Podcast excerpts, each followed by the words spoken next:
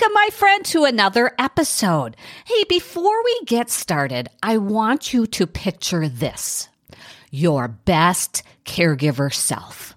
What would it look like? Imagine living your caregiver journey with vitality and joy.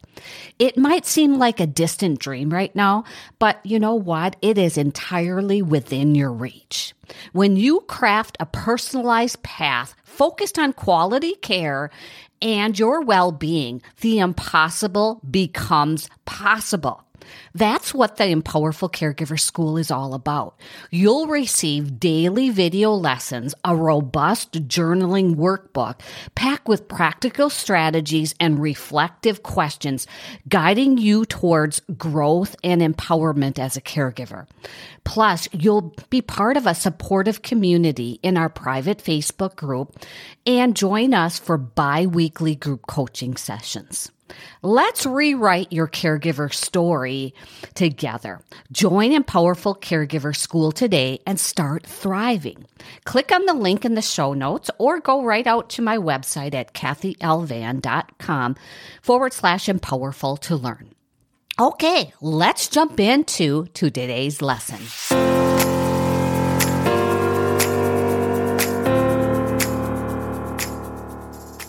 Well, hello there and welcome to the Thursday episode of the Caregiver Cup podcast. I am Kathy. Again, I am so excited to share Thursday episodes with you. In this episode, I actually did a role reversal. I sat in the guest chair and was interviewed by Esther from the Rethinking Caregiver Cup podcast.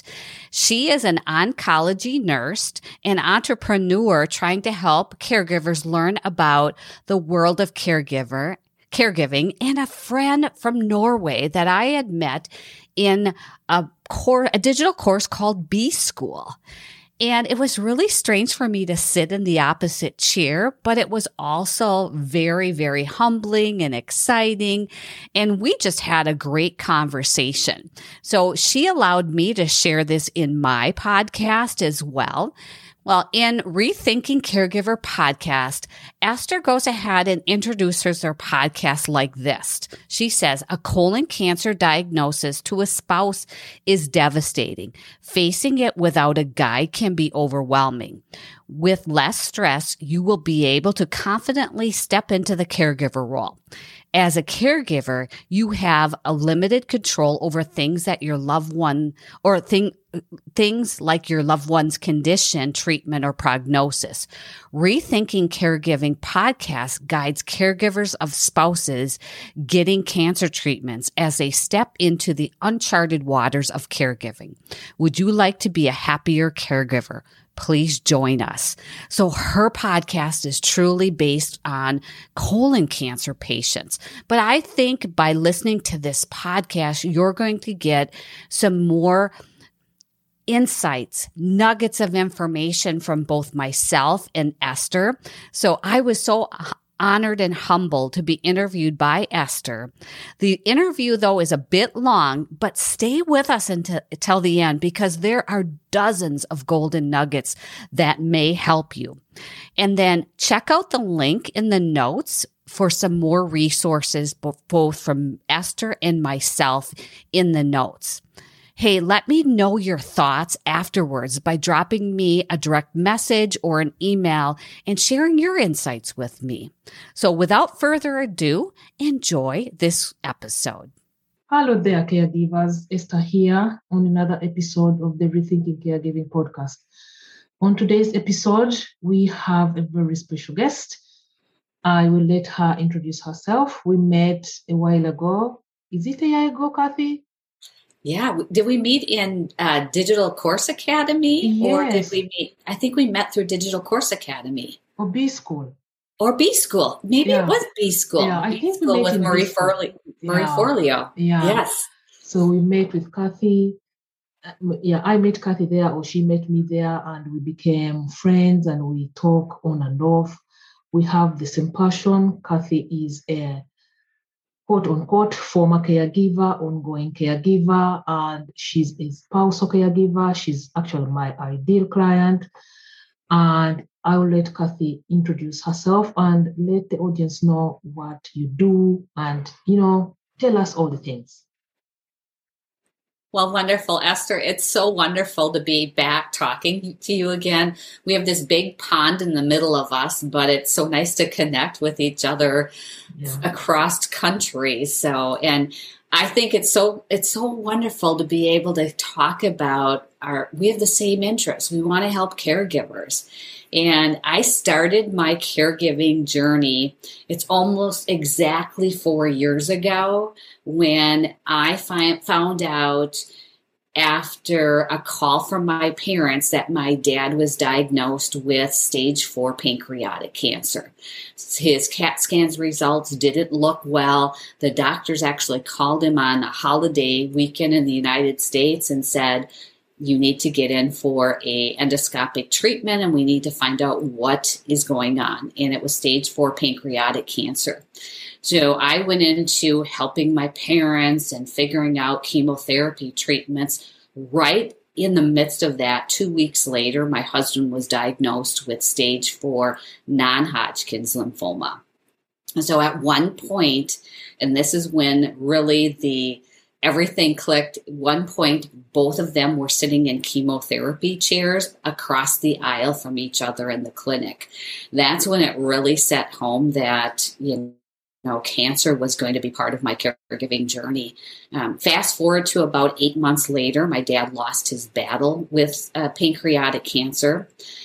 But one of the beautiful things that happened is I got to spend the last 18 days of my dad's life with him, with my mom and my two siblings, in his kind of cabin up in the northern part of, I live in Wisconsin in the United States. And so we got to spend the last 18 days with my dad. They were the hardest days of my life, but also the most beautiful days of my life.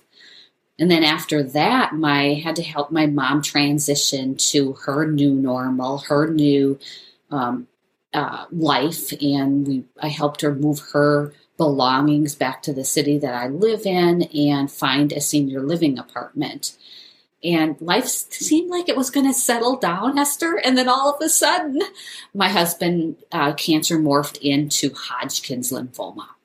In later 2018, he found out he had Hodgkin's lymphoma. He's the most positive guy, optimistic. Nothing really bothers him, but Hodgkin's lymphoma really took him down physically and mentally.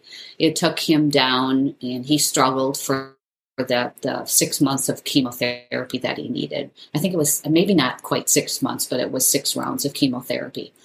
And then after that, about six months later, he had knee replacement surgery. And I learned that I don't want to be a nurse. I don't want to be a nurse changing dressings and helping with all of that. But I made it through. And then later than in 2020 was when the lights came for me that I wasn't taking care of myself as a caregiver. I was not. I was 30 pounds heavier than I was. I was on antidepressant uh, medications. I was not in a good space. And I started realizing that and knew I needed to take a change. And then this year now, um, fighting another battle. My mom has lung cancer, radiation treatment for her, and now lupus has um, found her way and she is really, really struggling. She's going to be 80 um, in about another month. But I don't, I, I, there's a sixth sense in me that if we don't find her relief, she's going to suffer for a long time. So that's my journey. Um, outside of, of being a caregiver, I work full time in a corporate job.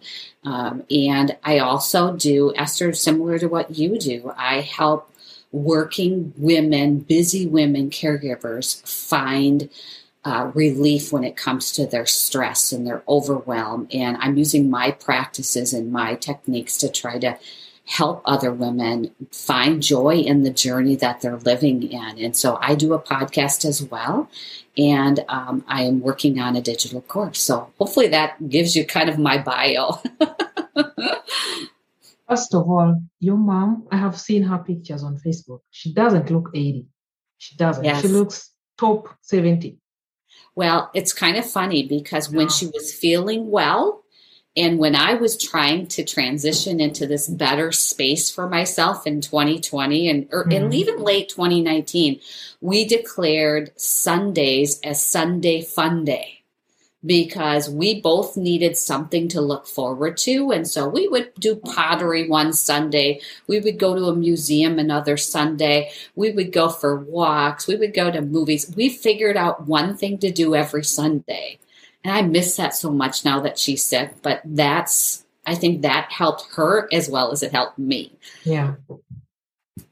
Yeah. Uh, out there somewhere is somebody whose whose husband or wife was just diagnosed with a life-threatening cancer. What would you advise them to do? What words of advice would you give them? Yeah. And when you first find out that your loved one has cancer or your loved one has a chronic disease, uh, first of all, I think about letting, don't hide those emotions. I think for me, I'm talking about my personal experience. Don't think like you have to shift into this Wonder Woman kind of shield. I think that's what I did as I just let it all just be inside of me. I think the most important thing for me was to be able to openly figure it out. If if it was time to cry, it was time to cry. If it was time to try to ask questions, it was time to ask questions because you have to be present in whatever you're feeling right then and there. Um, and then from there, then once you can kind of settle on and accept it, at that point, then for me, the next step would be if I would have did it the right way, Esther, if I would have did it the right way, next I would have said, okay, now what is this, what does this mean to me? And how should I tackle this or how should I go forward? That's kind of what I, I've learned through my, my kind of experiences. Yeah, but Kathy, maybe I have never felt before. You know, we are different people. I have never been in tune with my emotions. And where do I start? And what are the dangers of not feeling? What happens if I don't feel? What happens if I like go, go, go, go? What, I know then, And that's, yeah. I know. And that's, I think that's what women, and I'm just being biased here, but that, I think that's what women do or courageous women think they have to do is just kind of go through the emotions. And I think if that's where you're at right now, just go with where you're at right now. But I think there's also for me some time where you have to go ahead and saying, okay, is there an hour in the day where I can just sit with myself and think about it?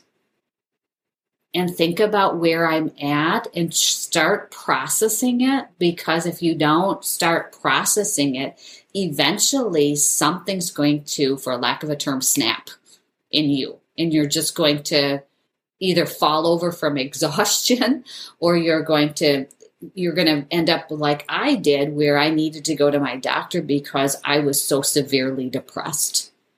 Um, I'm I'm proud to say now I'm not on anti-anxiety medicine anymore, but I couldn't stop the panic and the anxiety in me, and so I had to go ahead and reach out for help that way. Yeah, yeah true, because uh, I see that in my in my day job. I see that most of the time. Like we were we were discussing earlier before we started recording that there is this phase, like you know, your spouse was recently diagnosed and you think you can do this. You, yeah, you, do. You think you you have you can do this. You have this. You know, you are going to beat this. You have to fight this. So, but we talked about it and you mentioned like it is it, like some kind of cycle. Can you elaborate on that? Yeah. yeah. And this has just come to me, Esther, and I, there's nothing that I can find right now out there in any like research books, but I feel like there's cycles or seasons of caregiving. That first phase is where it's brand new to you and you just kind of have to absorb it all and it's new. And like you had said, you think you can do it all. Oh, I can do this. I can run my spouse to treatments. I can go ahead and do the ex, pull the extra weight around the house and, you know, clean, clean and do the lawn work and do whatever has to be done. I can do it all. You think you're Wonder Woman or Superwoman or whatever. But then eventually, I think the second cycle is the key where you start realizing I'm I look at yourself in the mirror and you look at and like, oh my gosh, look at the bags underneath my eyes. I don't get a good night's sleep. I'm feeling burnt out. I'm stressed. I have I'm I'm emotional, I'm negative. All of those things happen and you just realize that there might be things like you're so far behind. I I, I talk about I've talked about in some of my podcasting where I showed up for my hair appointment to get my hair colored and cut on the wrong day at the wrong time. And I waited in the waiting room and and the, my hairdresser came out and said, "You're not scheduled until tomorrow." And I've I've missed missed deadlines at my corporate job because I was just those were all signs that I was in this cycle of overwhelm I was in this cycle of doing too much and I I was chasing my tail. So I think that's the second cycle or season. And then the third one is when you face reality. You have to go ahead and admit to yourself that you can't do it all. You can't do it all. You admit to yourself that these are the physical things that are happening to me. This is affecting my relationship with my loved one. And I am not healthy mentally or physically. And I have to make the change. And that's when kind of the light bulb moment goes on, or at least it did for me. And I had to admit that it's okay for me to go ahead and ask for help, or it's okay for me to go ahead and say no, or it's okay for me to go ahead and say, well, something's going to have to come off my plate. And what should that be? Yeah, okay. Yeah.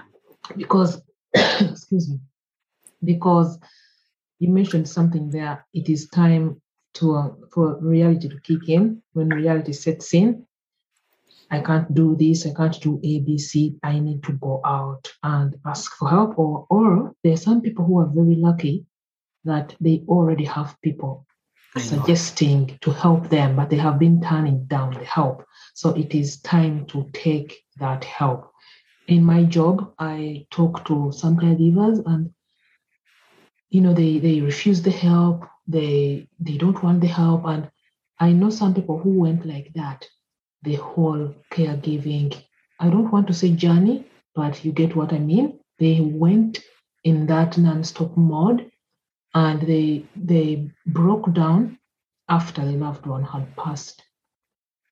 I know I vividly remember somebody they broke down. I have never seen anything like that. This person came in and they had they had things that looked like boils ah. on the skin. And at first the doctors thought it was sarcoma. But on closer examination, they said no, it was not sarcoma, it was low immunity that had caused those boil looking things.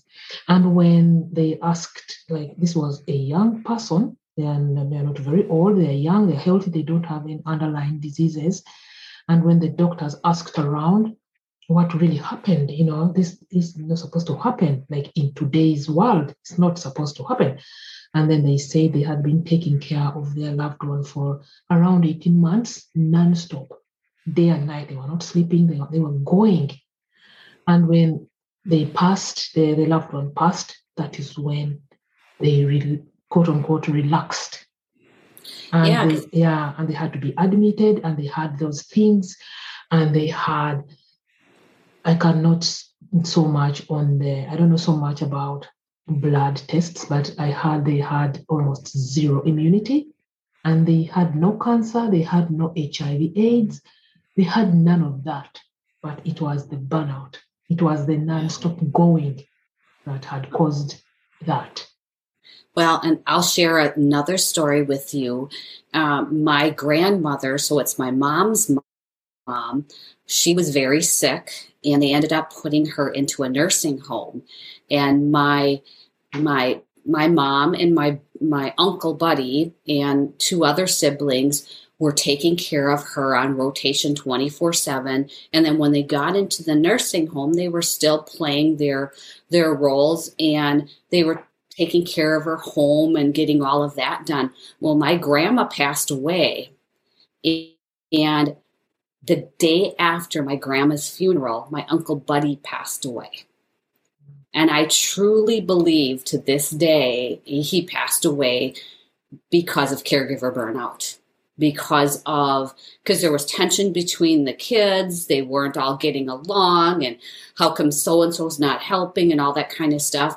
And so my motto has always been now is after i came to that realization am i going to be proud of the person that i am now when caregiving is done am I going to be healthy enough to lead a, a normal life? And in, in, your situation, that that poor patient probably was so physically and emotionally exhausted from doing that 24 7 yeah for a short 18 months. Like i i can stand here and say a short 18 months but it was probably not short for them but that's what they said. And they had to be on medical leave and they had to get fluids and nutrition and all those things to get the immunity back up again.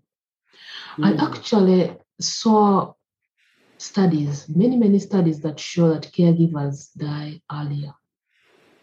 And now we know why. Yeah, they do. They die yeah. earlier. They have suicidal ideations. Some yeah. commit suicide. They gain weight they have insomnia, you know, all the things that are a recipe for quote unquote early death.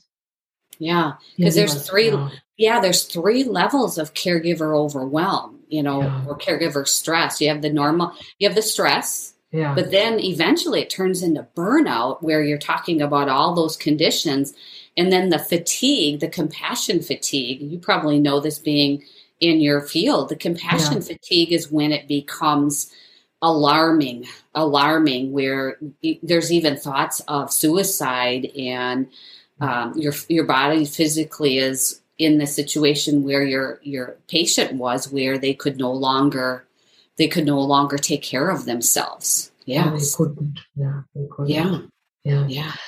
So, Kathy, uh, spousal caregivers out there uh, have like unending to do lists I have to do this. I have to pick up medicine at the pharmacy. I have, I have, I have to, I have to, you know.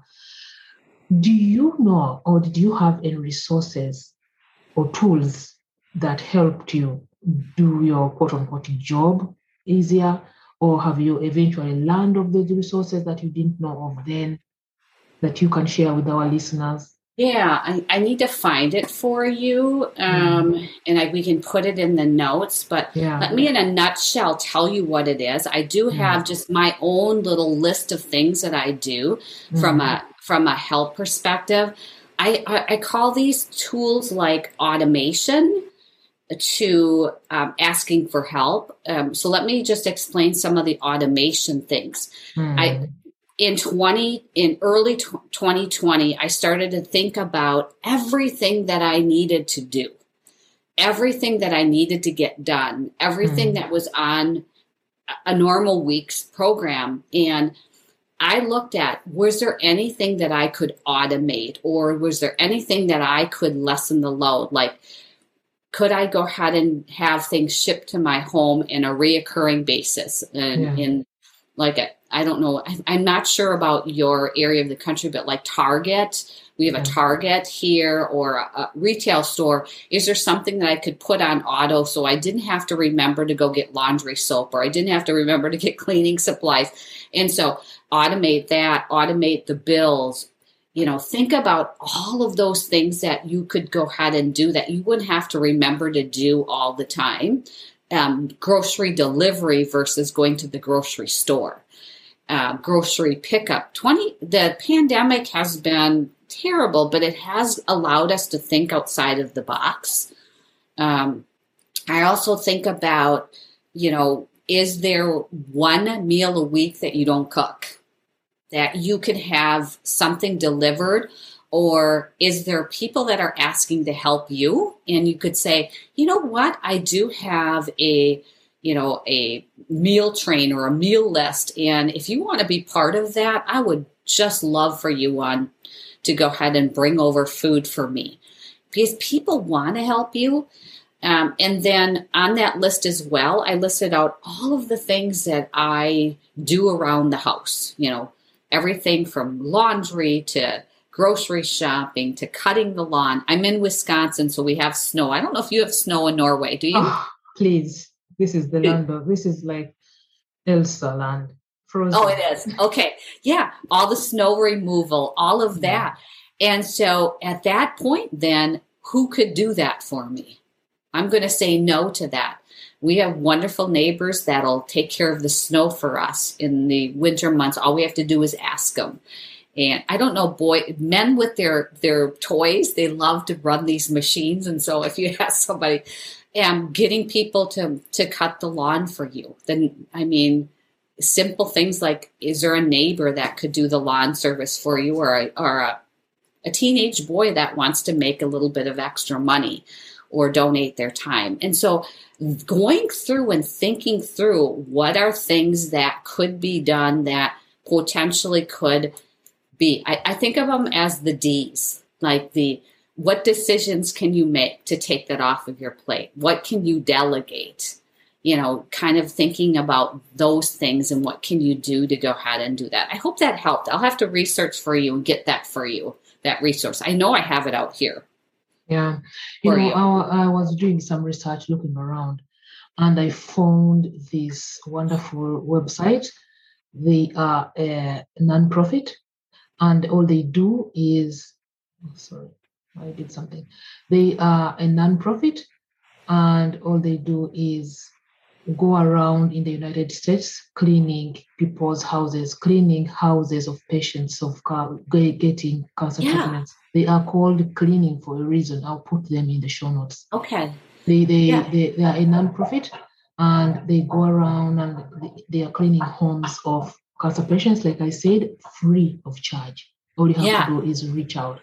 And, and there's, there's mm, and yeah, and then there's chauffeuring services. You yeah, know, taking your something transportation services. Yeah, I know there are out there. Yeah, and then I saw another website they are called Small Miracle Foundation.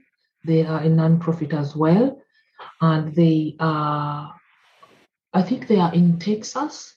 I think they are in Texas and they have well trained nannies that will come and watch your children so you can go out and get nice. fresh air, take a few minutes for yourself, step away from all of it. They will come. They have trained nannies, they have testimonials on their website they have, you know, they are legitimate yeah. non-profit organization, and all you have to do is reach out if you live in Texas, right? Yeah, yeah. I, I think that it's important to go ahead and list out too everything that potentially you need help with because yeah. my husband goes once a he goes to the the YMCA gym by us and there's a gentleman that comes every time that he does and he goes and works out at the gym because this is the hour of time where he has a nurse coming into his home taking care of his wife. And so by going ahead and instead of staying there, he gets out of the house, he goes ahead and works out or swims at the gym, and then he comes home and he can go back to his normal functions. But he talks about just an hour away, you know, makes the world of a difference to yeah anyone that's going ahead and trying to just kind of get that breath in each and every day. Yeah. You talk about stepping away. I have heard of people, I know of people who felt guilty when they had to step away. Can you talk about that? Well, I call it I, I, yeah, I call this, and I've I've adopted this respite care mindset over the last year or so, and how important it is. And you don't want to think about it as leaving your loved one. You want to think about it as a recharge. And I think you've talked about it on my podcast, Esther. Is you need to recharge. You need to just go ahead and give yourself a break. A full time worker at a job takes a break. They take a lunch break. They take a, a 15 minute break or whatever. They, they take time away so that they can physically be better or they can go ahead and rest their mind a little bit so that they can come back fresh. And that's what you have to think about is can I afford to go ahead and take a break? Maybe it's only a half hour a day right now because of your loved one's condition. Maybe it's an hour, but I know I think about it as what can you do to go ahead and recharge and and what can you do and then think about what do you want to do during that time maybe it's just a walk around the block to get some fresh air or maybe it's I need to go ahead and, and get my dental checkup in. I need to go ahead and get my teeth cleaned. You you can't feel guilty for going ahead and re- recharging and, and refreshing.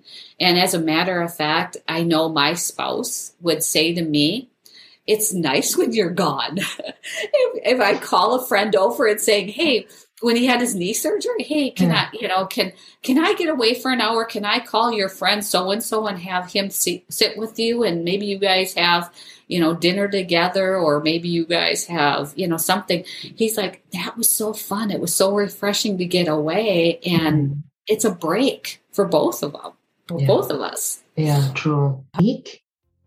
I want to take a quick second to tell you about my brand new quiz. It's the What's Your Caregiver Style quiz. This quiz is not your typical quiz where you answer a series of questions and you get a simple result or a sentence with your results. No, siree. This quiz will take less than three minutes, but will give you tons and tons of valuable insights into your caregiver style, your caregiver behaviors, your tendencies, and how your styles impact your caregiving, and most importantly, you and your well being. I know you will read these results and be able to identify your strengths and opportunities, your stress and burnout, and most importantly, getting you thinking about how you can figure out this challenging journey of caregiving. I so wish I had this when I first started my caregiving journey. I am super excited to get this into your hands or into your inbox. It's totally free. That's right, totally free. So you can get this quiz at kathylynn.com forward slash quiz and take it today and find out your caregiver style. Okay, let's dig back into to today's episode. What do you wish someone had told you in the beginning? Well, that's a really good ask. I mm-hmm. think when people said to me at the very beginning, "Don't forget to take care of yourself," and I'm and I'm I know it's a podcast, but I'm holding up my finger, and people would tell you that, and I would get defensive. I would get yeah. defensive, and like, what do you think? I'm I'm committed to my husband hundred percent. But what I wish I would have did more, Esther, was have conversations with my loved one have conversations with him and said, my husband's name is Dennis, and said, okay, we're going down this path now, and I know your care is the utmost important, most important. And I have to work, and we have all of these other responsibilities. I think my husband Dennis would have felt better if I would have said, Hey, can you take care of figuring out who's going to cut the lawn and who's going to do this. I know you can't do it, but you're the best person. You know what needs to be done.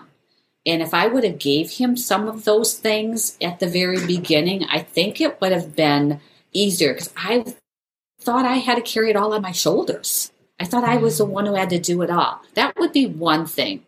Um, I think the second thing for me is I'm so obsessive. I'm I'm so I'm, I'm such a control freak. That's my problem, Esther. I'm a controller. I just have to admit it. I want to control everything and I want to make sure everything is perfect. I think that I wish there would have been somebody to tell me, hey, Kathy, let's take a step back. You just found out you're a caregiver. Take a look at what a caregiver does. This is the stage you're in right now, or the season that you're in right now. This is where you're going to be if you don't take care of, if you don't start looking at some of these things. That's what I wish. Um, That is very true. I, uh, we have an earlier episode on this podcast about the perfectionist caregiver. And you know what I found out? it is the caregiver who gets worn out. Say it again. It's the caregiver who gets worn out with all the, the, the crazy talk and you know trying to micromanage everybody. Yes. Yeah, you get worn out Yes. and angry and you know everything. And every time you come from an angry space or like overwhelmed, you do not show up as the best self. Here's know? here's my epiphany. Yeah. Maybe we shouldn't be called caregivers. Maybe we should be called care managers or care leaders or Caretakers. yeah, or care CEOs Yeah. because a CEO of a company doesn't do it all. No. You know, they yeah, They delegate, you know. they delegate. Yeah. Is right. Yeah. Yes. I I keep seeing this thing over and over again, and I, I did some research. I read about it. The insurance part. Did you, did you have to deal with the insurance? How did you navigate that whole insurance thing? I know there's like insurance navigators. How does one get access to the navigator? What do they do? Did you did you have to go through that? Yeah, I actually, I actually, right away, we had a wonderful nurse navigator. We had our own, I don't know, it's a special person that helped us through all of this. And right away, she assigned us to a financial advocate or a person that could help us. So I had to do that for my dad and for my husband. And so at one point, I'm like, looking at insurance claims for my husband, looking at insurance claims for my my dad. It was a nightmare. And then my sister said, "Where can I help? What can I do to help?" I handed her the insurance stuff. She handed it right back to me Yeah. because it is a full-time job. It is. I think what you have to do is you just have to keep thinking like that's a component of the job and you have to really lean into the nurse navigators, even the doctors, and even the financial advocates, and saying, Yeah, what can I do? How can I do that to, to help me? Because in addition to having the insurance and the cost, it's a financial burden as well on, on the family. Because usually, what your loved one's not working, or they're limited, they're not working as much, and that can be a financial burden. Yeah. And the Um, bills keep coming. Yeah. Dennis, Dennis and I, I sold my car. Yeah. The I bills sold don't my stop. car. Yeah, I sold my car to go ahead and pay for the out of pocket stuff and the stuff that we had. Broke my heart. Yeah. It broke my heart, but that's what I had to do. Yeah. But I know we accepted char- charity things, and I know there's uh, there's organizations out there that have grants and stuff. And our nurse navigator and financial advocate offered some things, but you almost have to ask. Yeah, you you have to ask to say, okay, we we're we're struggling, or you know what grants are available. At one point, we had a Christmas tree delivered for the holidays for us. Um, we did receive one donation for for us, a small um, monetary donation. It's hard to swallow, but I look at it today now, saying when things are better for me, I'm going to donate to that charity. I'm going to donate to that cause so that I can help other people. I mean, in the hospital, I get a little little bag with lotions and nail file and you know just some little lip gloss and stuff. That meant the world to me to go ahead and get something like that. And I think that's your first thing is you have to kind of say, this is the situation I'm in. I normally am not one person that would accept donations because I'm I'm fine, but I need help right now. I need that help. I think as human beings, it is it is can be difficult for us to accept when we, we need help. It is, you know, I, I don't know whether it is wired in our DNA, but it is difficult for many people to reach that point to accept that I need help. Yeah. But Also- people want help. People Yeah. want help Yeah. you. You also mentioned earlier, a while ago, that your sister came to you and asked, What can I do? Many people say that they get the classic, Let me know when you need help. I think you have heard of that. And if somebody came to me or to you and said, What can I do to help? What how do we deal with that situation? Yeah. Because because people say that, and if somebody came to me and said, Let me know when you need help, then I don't tell them, then I go complaining. But they offered. So how how do we deal with that? Situation? I was yeah, I was that person that said people would come to me and say say, you know, let me know if you need help. And I would say, Oh, thank you. And I wouldn't. You have to come to the reality that you do need help, but then people don't know how to help you if you don't tell them specifically what you need help with. And so I've I have a private Facebook group that I have. There's just a, a, about 25 of us that kind of get together and we chat. And we talked about this to say we need to create ourselves a help list. What are the things that we need help with? And if it is a gas card because I need to go every day for chemotherapy and our funds are low, then you need to say, Yes, I have a, and if you're afraid to ask for help, have that list somewhere out on a file or in a, in a, so you can send somebody a link if that makes you it makes it a little bit easier. But think about what are the things that i need monetary help with? What are the things maybe i need need maybe i need a meal or maybe i need somebody to just say a prayer for me or maybe i need somebody to come over and wash my windows because they haven't been washed in over a year you know? So you need to go ahead and think about what they, those things are and then prepare yourself to be humble and to be grateful after because I think what happened to me is I started feeling guilty after. And I shouldn't feel guilty because the the people that are trying to help you are so so willing to help and they want to help that all they want to hear is the words thank you or a hug or a a wave out the window, you know, if they're out there raking the leaves in your yard also, I would like to add something. Something I hear many people say is that, you know, ever since my husband or wife got sick with, with cancer, we've been going through treatments and it's like our family and friends cut us off and we don't have any friends anymore. You know, I think you have heard of those stories. Yes. But I went on the other side. I think I've talked about this on the podcast before. I asked somebody a few people, not even one person, but a few people about that statement they made that people cut them off. Then I told them that you're busy, right? You're busy, you have a job, you have they have small children, and you know, you're busy and you have a sick spouse. People are afraid to come. They are. They don't know whether yeah. whether you're resting they don't know whether you want them to come in your home because we are different. Some people want to keep to themselves, some people want company, and this person who wanted company. And I said, they don't know if you are home.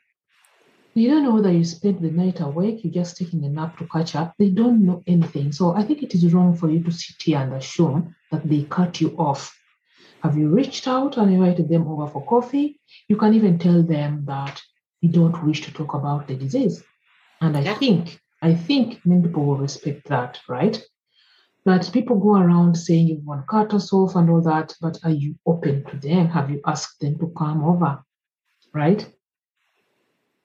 Yeah. Did you, did, did you have something like that? Yeah, a, cu- a couple things come to my mind is once I started learning to take that time away, mm sometimes I would just text that person to say, Hey, I'm taking a walk today. And hey, I want to just talk to you, but I don't want to talk about what's going on in my life. Tell me about what's happening with your kids, or tell me some fun thing that you just did to get my mind off of it. So, but yeah, I think that people do kind of shy away, especially if you've said no to them.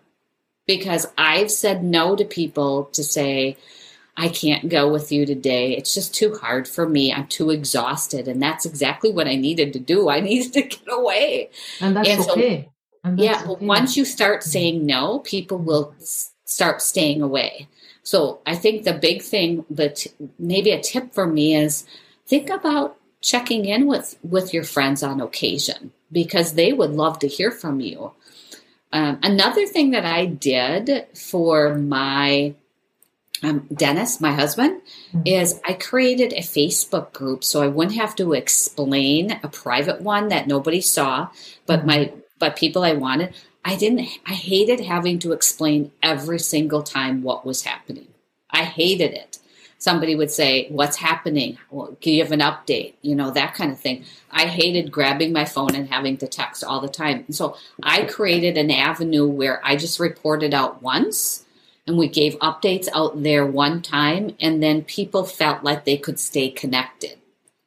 And then at that the loop, point, yes. yeah, and at that Mm. point you could say, you know, you know, I really want to go ahead and do something or I I really can't get to raking. Is anybody there? And it's kind of like a one place where people can come and and you're actually forming a community of support for yourself. Mm. But it, that didn't come for me right away. It only came to me after I got beyond that that overwhelm phase, you Yeah. know, and and that's where I would love, like you and I, Esther, we can tell people start doing some of this ahead of time because Yeah. may be able to help you. Yeah. I have heard of people who appoint like a day in a week, a certain Yeah. period in a day for the updates. Then they go, then they Nice. they they set up like a WhatsApp group and they will write all the new stuff in there for everyone Nice. to read and everyone to write back and forth in that specified period of time to avoid Nice. overwhelm, to Yes. avoid the dinging of the phone all the time. People Yes, and and I think many of those people mean well. yes, They, they they are not like just irritating or being annoying, but they mean well. But you have to also find time for yourself. You don't have to be in chained to your phone, updating everybody. So they find a period in a day, a certain day in a week, where they update anybody who wants to know whatever is going on. Right. yes, yes. The, another caregiver told me they appointed a spokesperson in the family. Yeah, they appointed one person to update everybody who had Everybody. questions. Had to ask that person. Nice. Like one person. Yeah. So the wife did not have to be on the phone and talk and talk when she did not feel. Sure. Yeah, I Sure. think you. Yeah, I think the point here is to find whatever works for you. I Yeah. think so too. I Yeah, think so too. Yeah, find whatever works for you and do things, you know, the way you want. And there's no like standard, there's no textbook. No, I think so too. There's Yeah. everybody has a different way of of Yeah. doing things, and Yeah. You know, and I think cultures are different too. And Yeah. you know, some cultures are like we're all going to band together and we're going to help each other, Yeah. and then some cultures are very much, you know, the women have to do it all, and if the women doesn't do it all, you're frowned upon. I know. And I've run into that a lot too, where Yeah. I had one of my caregivers finally had to overcome that that guilt and that power and and she finally crossed over to the less overwhelmed bridge Yeah. which was really hard for her and really um, took her a lot of courage but I, i'm so proud of her Yeah. Kathy, some I have seen some research. I have not seen in research on Hodgkin's, but I have seen some research that says that communication usually breaks down between spouses when one spouse is going through a life-threatening cancer. You know, is is this something you noticed, or do you have any tips to avoid the breakdown or to improve the breakdown? Um, I think for me, knowing my husband really well is I knew when to have the communication and when not to have the communication. So you have to be aware of when they're too sick to communicate. Um, after that chemotherapy, those first two couple days, yeah, no. But you know when they're having good days and you know when it's good time to have the communication. And maybe it's the communication where they're feeling better and you're having a better dinner together or they're having you know you can start asking but i've learned to ask versus saying i've learned to ask open-ended questions versus going back to the basic communication 101 you know you don't say well how come you didn't smile today how come you didn't how can you seem crabby today mm-hmm. you know mm-hmm. you don't have those type of conversations you can say tell me about what days of the week this week were good days and how did you feel on those good days and they'll tell you then their bad days um, so i've learned to just kind of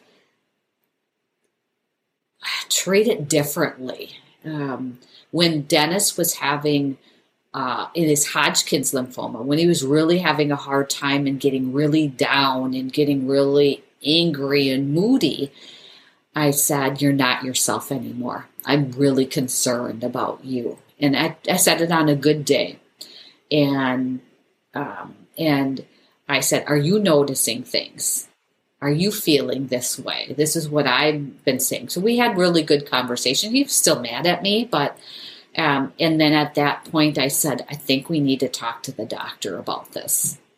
And the uh, we've had a really good oncologist. Like i said he's going to have a new one this month but we've had a really good oncologist wh- where he they would ask my husband questions. He would ask my husband all the questions that he had and then he would turn to me and said kathy do you have any other questions and i was like oh yes because you know i would say is this normal i'm seeing this in him and so that really helped us as well yeah that is a very big challenge, very, very big challenge. I don't know, some people say it is the steroids that makes them like that. I think you know? it is. Yeah, some, some people is. say, some people say it is the side effects of the chemo. Others say it is the Uh, quote unquote reaction to the disease and everything that's unfolding and the regret. We don't know. I, I don't know. But it is maybe a combination of all those but many caregivers go through that phase of their loved ones being angry at them and volatile and you know all that and i think you had very good advice when you said we need to speak to somebody about this because you are already stressed and to add that on top of the stress it can be really discouraging and debilitating and all that yeah even with my dad he wouldn't speak yeah. He wouldn't talk to anybody. He was shut down mm. at that point, too. And so you would just try to go ahead and talk to them and try to go ahead and share things with them.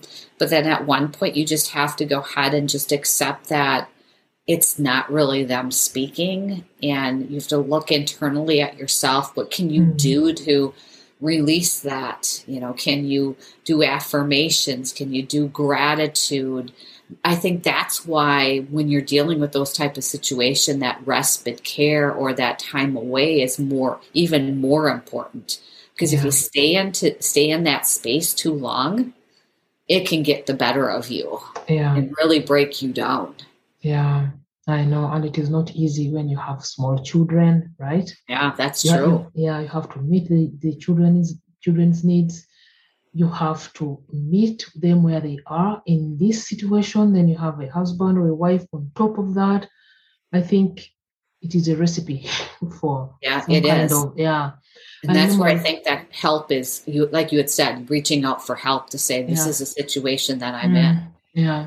And one thing I advise the caregivers. I know not everybody believes in therapy, and that's okay, but I advise them to seek those services as early as possible so they can learn strategies and tools on how to deal with whatever it is that is thrown at them. So they have like a, a kit. Yes. Yeah, they have like a kit to help them deal with whatever it is that is getting thrown at them instead of waiting like midway and you know you don't know where to start. Everything has piled up. Right. and you know yeah. So it is i always advocate for that. Start in, as early as possible to get help. If you do not know where to go, the place where your loved one gets their treatment, they know somebody who will help you.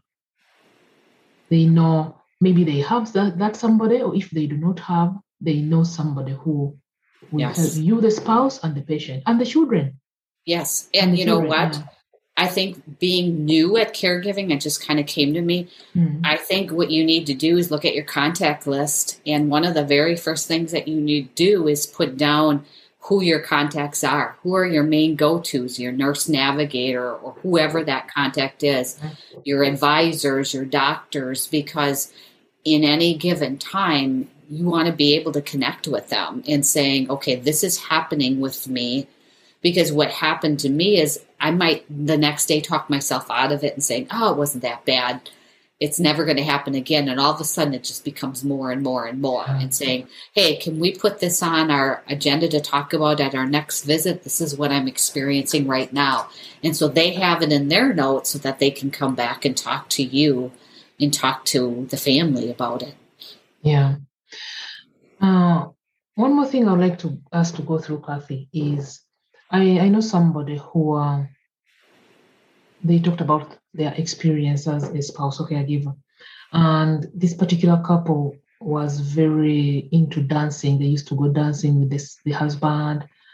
And time came and dancing was a very big part of them.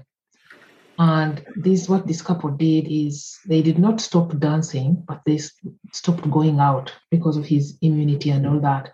And they got they danced in the home at every chance they got. Every time the, the other spouse felt in good spirits, they danced and danced.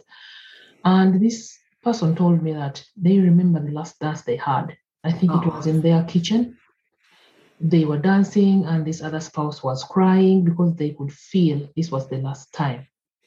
So when somebody is going through life threatening illness like cancer it is easy to put quote unquote their life on the side and focus on this cancer thing. But at the same time this is the life they have if you understand what i mean this is the life you have now. Mm-hmm. And if you put it aside, you do not know whether you'll get another chance on life again. So how can how did you did you did you go through this? Did you try to merge the the cancer and caregiving and your life as a couple? Did you put it aside? How did you navigate that part? Well, once I came to the realization, I think the big thing for me was to embrace the little things, Yeah. to embrace what we had. And I think you have to I don't know what the advice really is, but it's it's almost like you have to accept the journey that you're in and accept where you're at. Uh, I think for any spouse, you can think about things aren't going to be the same anymore. And that was the hardest thing for me to realize that my strong man that I relied on for everything now is weak and frail because of chemotherapy or even the intimacy isn't there anymore. They you know that you don't you don't get what you you usually have together. Your relationships are different. But you have to go ahead when i finally realized that you know it's the little things. It's oh my gosh, we're going to have dinner together tonight. Let's go ahead and do this. We would have dinner every night. Well, he can't sit and have dinner tonight with me. We can't go sit out on the patio tonight because he's not feeling well. But when you do have those little times together, you have to just embrace them and embrace them differently as well. So I think that's one thing that I had to learn and accept um, I can still remember sitting on New Year's Eve by myself on the couch, feeling sorry for myself because it was New Year's and he was sleeping at six thirty at night because of chemotherapy treatment, and I'm like, this isn't fun. What you know? But you know what? New Year's Eve is just one night. The following day, he was fine, and we got to go ahead and have an afternoon of, of fun together. So, I think I don't know Esther, I think you just have to go ahead and look at each day and saying, hey, and and and maybe set your expectations differently um, and embrace this journey of your life. Yeah, I think, sorry, my dog's barking now. Um, I think by putting um, and not setting so high of expectations for the journey that you're in is better because if, like your couple, they love to dance, they found a different way to dance instead of going to a studio now. And i think it's it's different for your if you like to go out to a movie together and maybe you have a date night that you used to go out for date night well maybe now the date night is in and maybe the date night has to be in the afternoon. You just find you have to find a different way to mold your new normal and you have to think about what is my new normal going to be yeah. so that's kind of you know you i think i i put some of my things at I had to reprioritize some things in my life. You know, you can't do the same things that you used to do. You know, maybe you used to hike together. Well, now your your loved one's in a wheelchair, or you used to go on a family vacation together. Well, the family vacation needs, may need to be a little bit different this time, or you bring in an extra person that can go ahead and take the kids to the beach because you can't be at the beach and be at the beach house to take care of your family member, you know, or your loved one. Yeah. Yeah. It's hard. That's, hard. That's a good question because that's a hard one. It's it, it keeps me thinking and thinking and thinking. yeah, it is because I know, I, I think even we who are not going through the cancer ourselves, it is easier for us to think that there's another life yeah. But we, we don't know. We don't know anything about it. This is the life that we have. Yes. And make the best of it. Yeah. Embrace the li- I think just embrace the little things. Yeah. I mean the little things. Yeah. Um, my dad when he was when he was in his last days he on one of his last days he got up he wanted to walk to the kitchen sink where he could look out at the window and he had deer in his field by his place. And we were like, Oh, Dad, you really want to walk to the window? He goes, Yes. Can you help me walk to the window? I'll never forget that ever in my entire life because it was a struggle, but his smile on his face and looking out the window meant the world to him. And it was a memory we'll always have. Yeah. I remember I had one patient one time, one time, long time. And they wanted they had like a cabin. They had a cabin by not at the lake but they could see the lake. And they told me they had one wish. They wanted to sit in a good chair and look through. They had like very long windows they wanted to sit by a window and look through that window to the water that is one thing they wanted. So they, they if they say they wanted to die in that cabin, looking at that. That's lake. what my dad is. Yeah, we yeah. moved my dad's bed because we moved the bedroom around. We moved my dad's bed so he could face out the window in yeah. his last few days, yeah. propped up on his bed. Mm. Mm-hmm. Is there anything you'd like to share to somebody who just, like I said, somebody today, maybe yesterday, stepped into the uncharted waters of caregiving. Is there something yeah. we haven't covered that you would like to say well, today? There's a quote that I always quote from David Miller, and it says, You can do anything. You are strong. You are beautiful. You're wonderful. Being a caregiver, you can do anything, but you can't do everything. And if you do everything, you are going to burn out. You are going to break down. You are going to go ahead and miss out on maybe the most memorable years of your life. You are you're doing a wonderful, wonderful, beautiful duty, but just remember you have to you have to sustain it for a long time. It's it, this journey is just probably not days. It's probably not months. It's probably years. And so you have to think about it as almost like a marathon runner.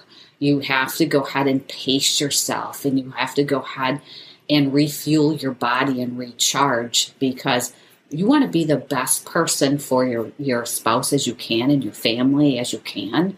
And so, how do you do that to go ahead and keep yourself at an even keel? Keel. Mm-hmm. So, just remember, you can do anything, but remember, you can't do everything.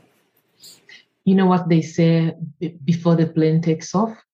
Put on your own oxygen mask first yep. before you help your infant child. Yes. Because if you pass out, you will not be able to help your infant child. Right. Right. And that is something we, we don't even think about. No. But it has a very, very strong meaning and it is very relatable to as a caregiver. Yes. Because you remember what I told you about the phone? Yes, gotta charge it. You gotta recharge it. Yes. You can't yes. use your iPhone without battery life. You have to charge it before you use it. Yes, and it needs charging often. Yeah. You know? So, Kathy, where can our listeners find you? Yeah, you can find me. I have two avenues. I have a podcast called The Caregiver Cup. And so you can find me out on any of your devices. And then I also have a website. My name is spelt with a C, so it's kathylynn.com. And you can stop out at my website and look at my stories, my testimonials from my my group, and most importantly, my free resources for you. And when we were starting, you mentioned a digital course for the spousal caregivers. Can you talk about that for a while so they know where can they find you? Yeah. What is it about? When absolutely. Yeah. Absolutely. It's yeah. still in creation mode, but it's like really, really close to being it. So you're almost like the first group that's going to get the inside scoop. So, but my caregiver course will go ahead and talk about uh, really the the the stages that a caregiver goes through that cycle. It's going to go ahead and talk about what you do in your first stage, what you do in that overwhelmed stage, to how you create this new normal, this new identity, this new reality. Once you realize that, you can't go on. And so um, that'll be coming out real soon. So if you go out to kathylynn.com, you'll see the banner coming across really soon and be able to keep in the know on that digital course. I'll do a free webinar before. My free webinar is going to be the four shifts that I took to get to that new reality and what I had to do to get to that new reality. So Kathy it's all about kathylynn.com, right? Yes. I'll put everything in the show notes. Everything we have mentioned today, the resources, I'll put them in the show notes for now. Wonderful. Yeah. Wonderful. I am so glad we are both on the same type of mission with caregivers. Yeah what do they say that there's millions and millions and millions, over 45 million caregivers in the United States? I can't even imagine what they are in the country. Every so, day somebody becomes a caregiver. Every yes. single day, yeah. Yes. Somebody becomes a caregiver. Yes. So, and they need help, and I'm so glad you are helping them. You are sharing with them your story. I think your story touches people keep sharing. Everybody go out to kathylynn.com and see what Kathy is creating. She is sharing her story. Go out there, check it out. Thank you so much, Kathy, for coming over. I know you have a very busy schedule and we are over time. I think we've been talking for an hour and we, we had to chat before. So thank you so much, Kathy. I really, really appreciate it. I think I you need to come back and promote that course once it's going. Oh, I will. I'll gladly do that. I'll reach out. yeah, you. yeah. Yeah. I think you need to come back. Um, and you need to come back to the Caregiver Cup soon too. I will. I will. I would I love to have you come back. We, yeah. we, can kind of do kind of a reunion kind of thing. Thank you so much, Kathy. okay. You have a yeah, good one. Thank everybody. Have a nice day. Bye.